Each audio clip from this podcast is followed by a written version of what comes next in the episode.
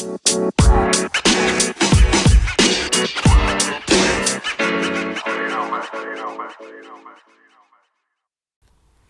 and welcome to Crypto Made Easy. I'm Andrew. Thanks for listening in.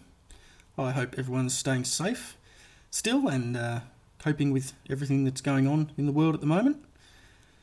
Uh, a lot of changes we all need to make, obviously, and in our lives to better prepare when this happens next time. Notice I said when, not if. More importantly, governments should be more prepared because they definitely weren't. I'm not going to focus on that. What should have and could have been done. It's pointless, I think. What I do want to talk about is some of the things that will affect crypto moving forward after the COVID 19 epidemic. And last week's rant, I'm going to promise to stay positive this week. So I know which is going to be hard to do at present, but um, there really are some good things that will that will come out of the wash up of COVID 19. Now, I know last week I was I said I was going to leave the subject alone. Well, I still am. I'm going to look more into financial, the direction it's going, you know, the decisions by the government and the effects on the economics and the jobless effects and the economy. And as you know, I'm not a financial or investment advisor, nor an economist. Anything provided on this show is not for financial advice or investment advice. Please do your own research. Now, before we get stuck in, I mentioned last week I had some big news regarding Crypto Marketplace Live. Well, I don't.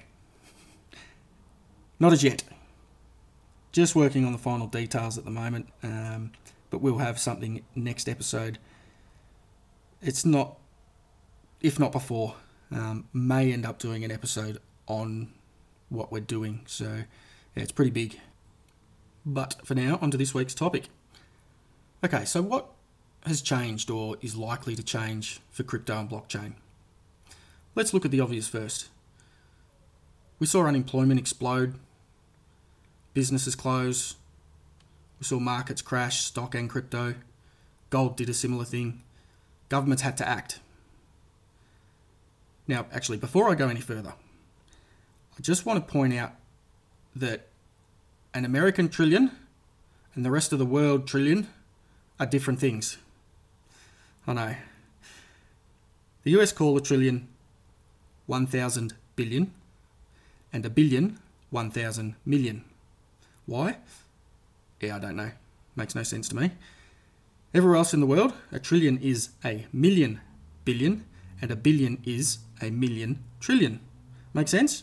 the only thing you need to know is a trillion is a gigantic number in the US and 90% bigger everywhere else. All right? And the reason I say that is because I think it's quite easy to say a trillion dollars, and it doesn't sound any different to most people than a billion dollars.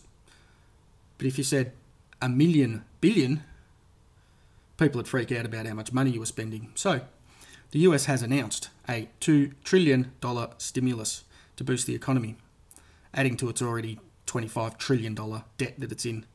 Ouch. Not good. But to make matters worse, it's also printing $75 billion in new cash. Out of thin air. Hmm, right.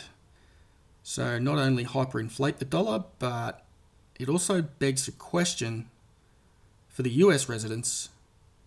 If the Fed can print 75 billion from thin air, out of nowhere, why should we be paying tax? Hmm. Well, I can't really argue with that logic. Similar things happened in Australia with a $17 billion stimulus from the government, adding to the already $500 billion debt that it's in. Remembering a billion in Australia is 90% more than a billion in the US. To avoid the why pay tax question, uh, the Australian government's done things a little a bit more sneaky. No doubt they are still printing cash out of thin air, but instead of that, they've sold 200 billion in bonds, bank bonds. Sounds smart, even legit, right? Sure, Google it. how the Reserve Bank of Australia and the Big Four deal in bonds with the government. You'll quickly see it's no different to making cash appear from nowhere. Believe me. Now, I'm not going to go into the how to use and how they bloody trade their bonds because it's way too complex. Um, there's a reason for that, so they can hide it. And time doesn't allow it. Uh, and I don't want to be arrested for saying, you know, slightly the wrong thing about certain banks and governments here in Australia. What um, does it all have to do with crypto? Well, a lot. And more debt and hyperinflation the government create, the sooner people see what is happening. You know, they, they look to move away from centralized banking methods, which may lead to the start of some real world adoption.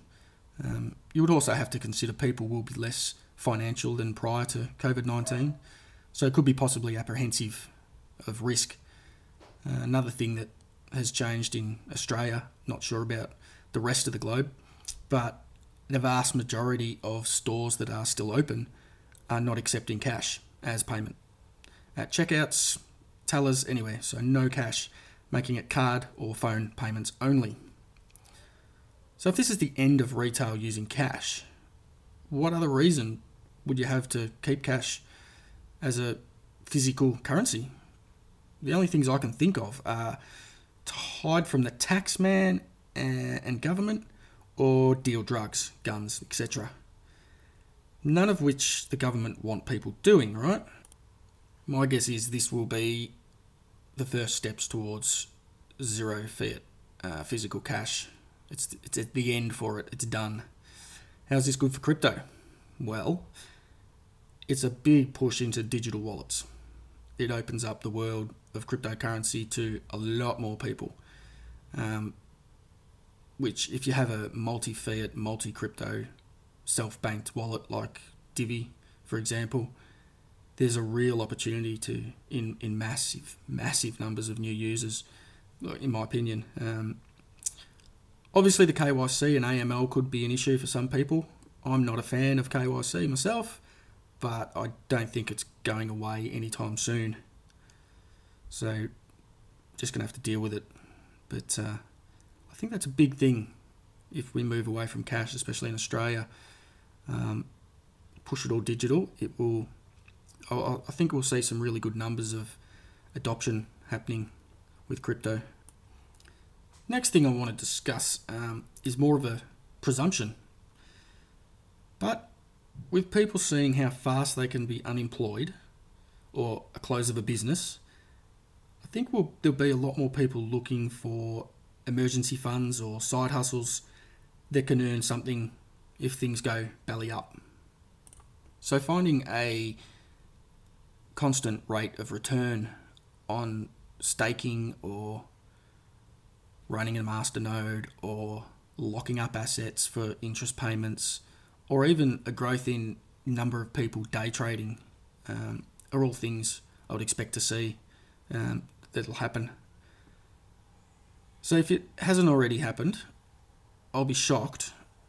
The next thing I want to talk about um, blockchain medical supply manufacture ledger for stock control and distribution worldwide.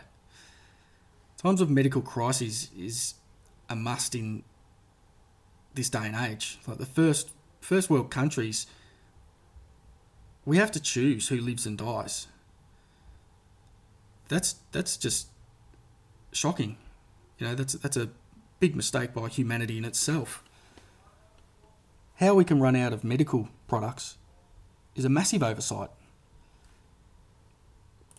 I mean, personally, I blame centralisation and monopoly and offshore manufacturing for all, for a lot of this. Um, so it definitely spells well for uh, decentralisation, and you know, hopefully, in the future, this won't happen again.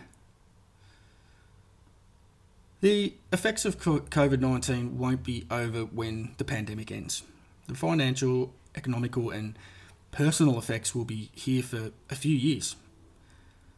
We've never seen this amount of change in our lives. It's a first. Um, I really hope a lot of it is a, a, a learning curve so we're better prepared for when it ever does happen again. The next big change we face, you know, as a race.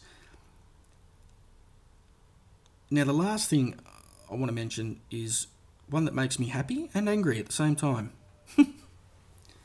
How bizarre. What's happened to the fudsters, trolls, and wankers in crypto Twitter and Telegram, etc.? Everybody's being nice to one another. It's almost a friendly environment. Wow, there is hope after all. But answer me this why has it taken a COVID 19 epidemic to know that it's possible that we can all get along and be nice to one another? Let's not lose that and go back to bad, childish crap that really nobody enjoys or needs. If nothing positive comes out of this event, please keep the friendly, happy vibes going in the crypto community. I know I bang on about it, but it really has been a different place, I must say. Uh, short one this week, guys. That's all for this week. Um, again, stay safe, keep your distance, and thanks for hitting play on Crypto Made Easy. Till next time, talk soon.